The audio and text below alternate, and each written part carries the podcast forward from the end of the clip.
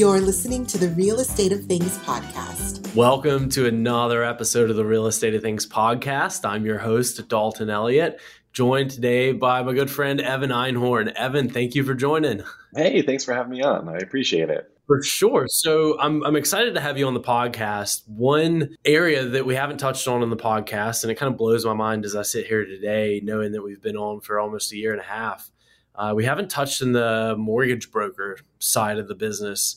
Uh, my quick background uh, really started in the mortgage broker side. I started at Lima One Capital right out of college, was an underwriter and credit analyst for five months, and then was tasked with building out a mortgage broker sales channel.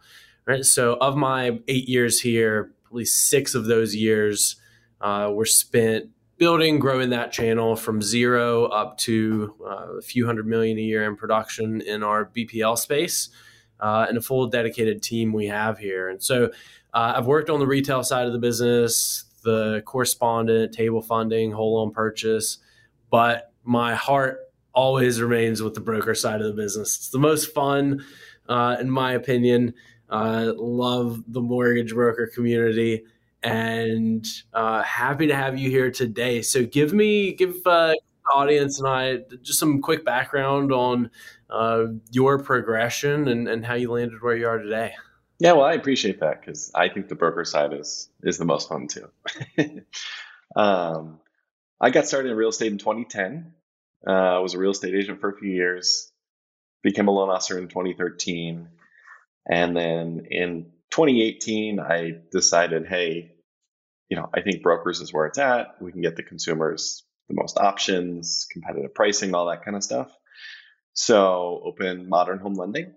And last couple years, I've been top 100 mortgage broker loan officer in the nation, uh, which is kind of cool. And a mortgage broker, uh, you know, that the term is overused. I, I think a lot of people just call themselves a mortgage broker, even though they're just, you know, at one company. But as a mortgage broker, you know, we have over 30 lenders. Last year, I used 14 different lenders. So, you know, if we come across a veteran looking for a VA loan, obviously looking to send it one place. If we're if we have a, a hard private money loan that fits Lima, we're sending it to you guys. You know, so that's that's where really we really come in. And then last year, I also started. I'm the co-founder of Find Wholesale Lenders, which basically helps educate brokers on different loan programs and different lenders out there. Because um, not every broker does a good job at brokering. I mean, they might be new to the space. There's a big transition of people moving from the big banks to becoming mortgage brokers. So that's my goal to help with that transition. Yeah, it is. In my years being attached to the hip with brokers, that is one of the bigger pain points, especially for newer folks coming in. But as you do more deals, you have wider options of lenders and it's a double-edged sword right? Like more options is always great but also logistically you have a couple pieces of how do i how do i develop a streamlined process knowing that i have a bunch of lender relationships. Um, how do you how do you manage that within your business? You said you work with you know 30 or so lenders and closed with about half of that number last year. How do you how do you keep a high level of efficiency while also making sure you have a wide breadth of options to go to? Yeah, I think not to toot our own horn, but we are modern home lending, so we like to be more modern than the average person. Yeah. And I think you know the mortgage industry is way behind its times as far as tech goes. So, one, I would say the number one key factor for any broker is just being proactive.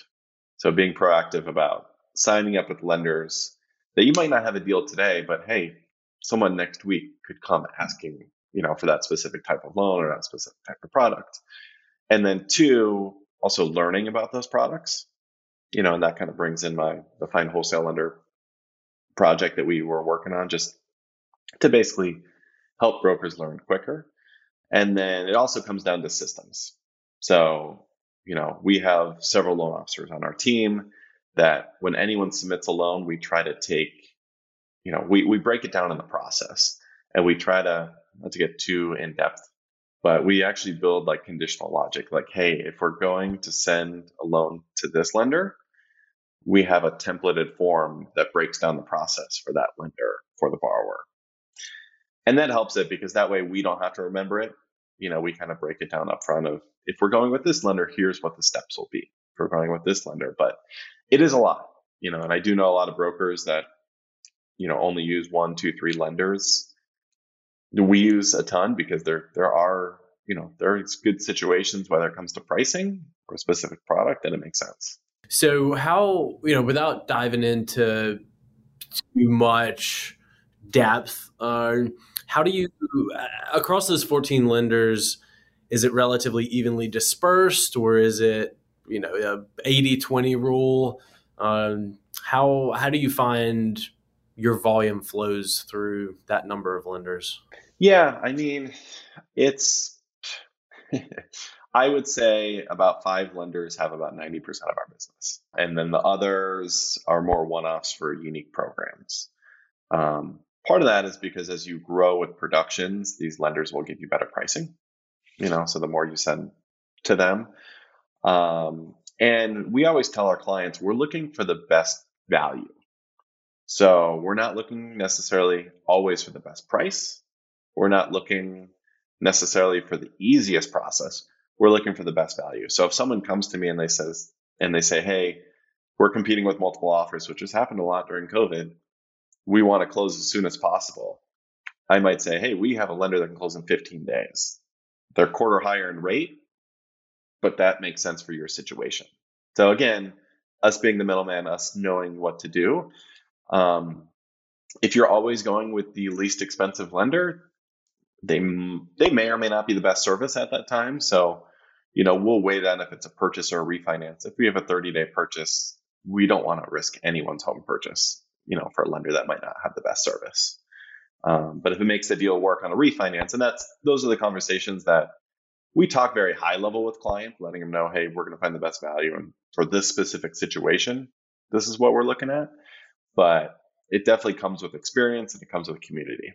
So always making sure you're in touch with other mortgage brokers, in touch with the community, and, you know, if lenders are doing an amazing job, we like to promote that. Or lenders are struggling because they're maybe a little backed up. Obviously, share that so other brokers are aware. Yeah. And that five or so lender box seems to be the sweet spot in that you can you can develop some good working capital, not capital in the sense of dollars and cents, but just like good working relationship capital with a handful of lenders and that's to your point like that that's meaningful especially you know you call in a favor here or there and you you know they're just more efficiently ingrained within their process and uh, just able to operate more effectively. If you're just shooting from the hip on every single deal uh, that gets that's a nightmare from a process standpoint. Uh, you're not really building capital. So you know you look at covid you look at uh, the recent environment and changes like that that capital with lenders really helps. Like you have a, a client broker relationship but then there's also a broker lender relationship right and um, like you said like there are benefits that come a lot a lot of times that flow through to the client you know on our side of the fence we give preferential pricing pricing uh, to some folks with significant volume and that that helps both parties. It helps the broker, helps the retail client. Um, so big positives there. What switching gears a little bit, we're here we are beginning of 2023. Uh, what are some of the biggest challenges you see this year uh, as a broker, knowing that you know rates going up last year?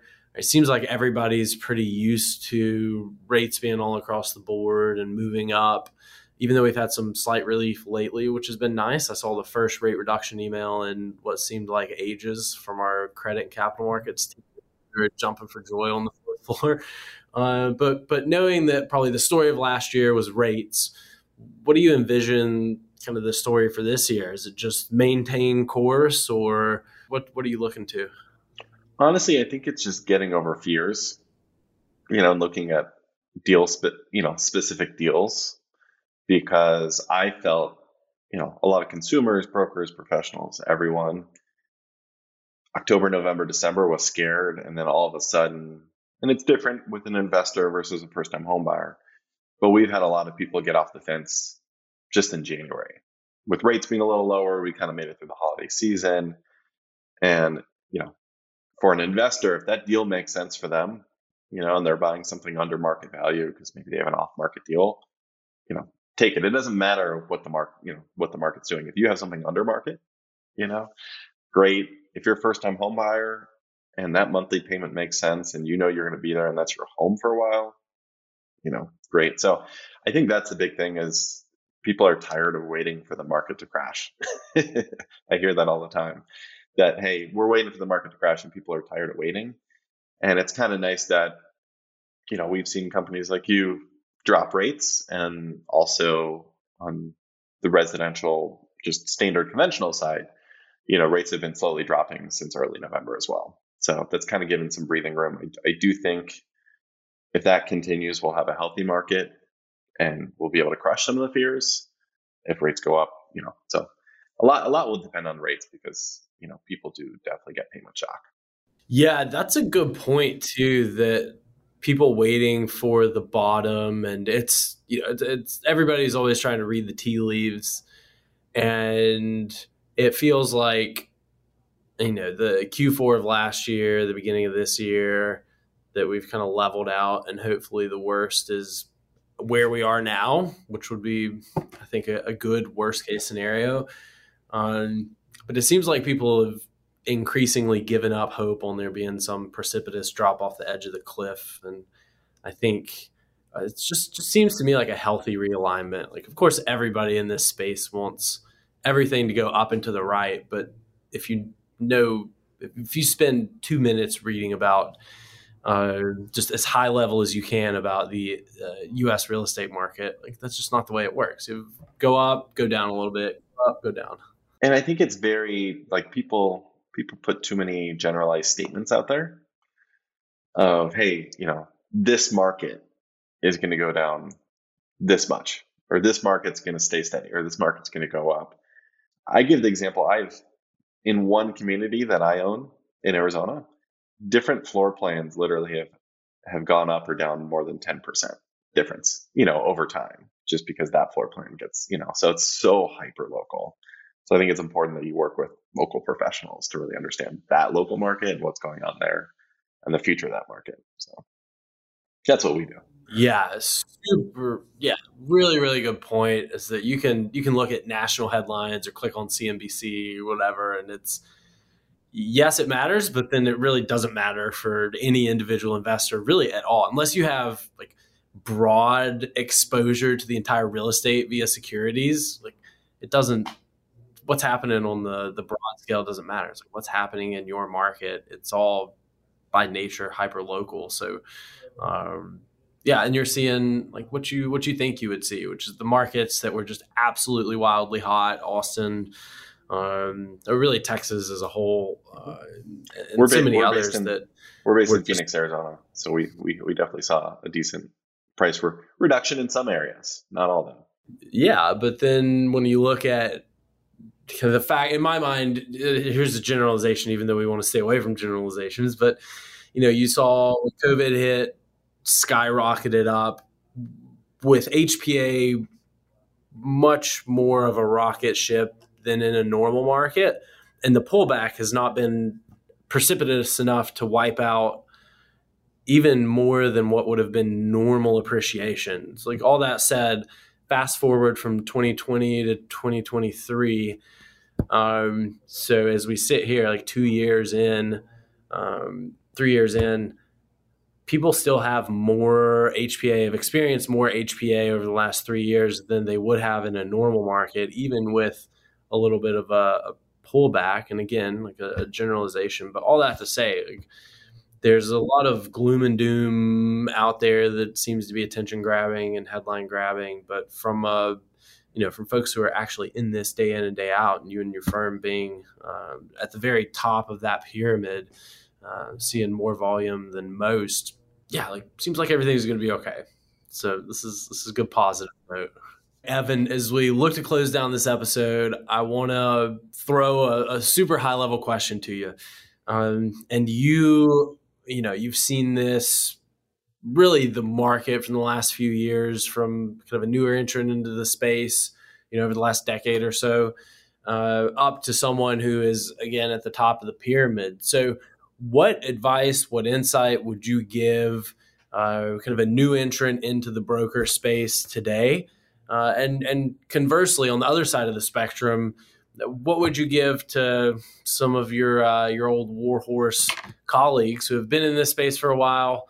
Uh, yeah, what what uh, what golden nuggets can you impart upon the crew? Well, that that's a good question because with the market shift, I mean, I keep saying it's anyone's game, you know, for the next couple years. You know, we have someone that just joined our team, just got licensed a couple months ago. They submitted two deals in the last two weeks, which is amazing and better than average. And then unfortunately, we've also seen some veterans in the industry not willing to change, you know? So I would say for the newbies in the industry, don't even, you know, don't even worry about what market. And yes, we're way slower than we were the last couple of years, but who cares? This is the only market you know. so education, I think, is big, you know, and that's, you know, we have tons of education at findwholesalelenders.com. That's why we created it for brokers. Um, learning and, you know, for the new guys, it's, you know, when you're a broker or mortgage professional or even real estate professional, if you want to work full time in, in the US, that's 40 hours a week what are you going to do with that 40 hours a week? So I think that the biggest thing is like, you know, if you don't have any deals, what are you going to do to actually market and educate? We're huge on, I don't consider myself a salesperson. We literally help advise clients and educate clients. And I think that makes it easy for you. So what are you going to do 40 hours a week to get out there and get business? We can talk for hours on how to actually get business, but you know, what are you going to do with your 40 hours a week? Do you have a plan? or are you just sitting kind of behind your computer screen, you know, checking your email and hitting refresh? yeah, no, no, sage advice. Uh, and we look at it similarly from a lender standpoint. Whenever you have a little more time on your hands, um, and you're not worrying about breaking record after record month, like how do you sharpen the blade? How do you get better? How do you optimize your day? Uh, for us, it's really tech heavy too is using these times whenever we're not having record breaking production all the time to say like how can we retool these things it's much easier to do that whenever you know you know for us when you're doing um, you know something less than you know 300 million a month um, which is kind of the the pre-rate increase norm. Uh, but we'll get back. We'll all get back to it, and and like you and I talked about here, um, if this if this is the darkest, uh, as my motion sensor lights go off as I say that, if this is the darkest it gets, uh, we'll be okay. We'll be all right.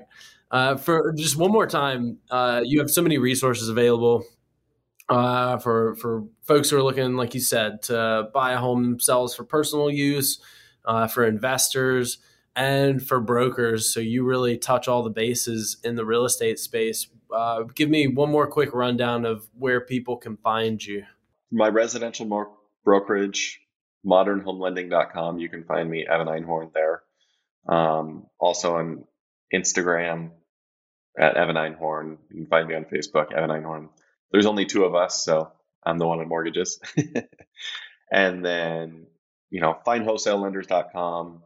You know, there's great resources there. Uh, I'm one of the couple people that manage and found it, so you can always get in touch with us there as well. Beautiful, beautiful. Evan, you're you're traveling, and I can't thank you enough for taking time out of your day to record this with me.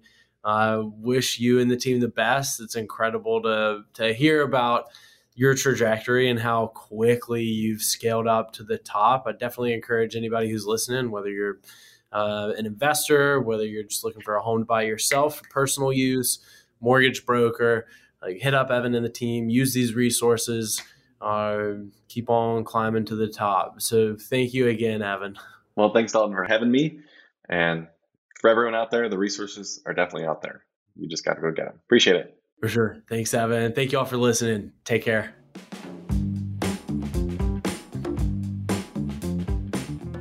Are you a real estate investor looking for the right lender that can finance all your deals and help you scale? Lima One Capital has the best suite of loan products in the industry, bar none. Whether that's fix and flips, fix and holds, building new construction, or buying rental properties, they have incredible financing solutions for it all.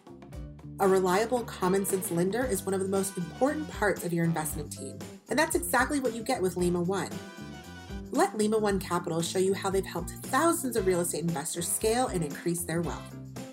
Check out lima1.com or call 800 259 0595 to speak with a consultant in preparation for your next project.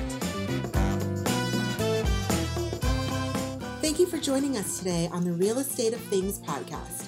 Subscribe and tune in weekly for new content from the industry's best while we continue to unpack the nuances of this dynamic market. Follow us across social media for additional insights and analysis on the topics covered in each episode. And remember to rate, review, and share the show.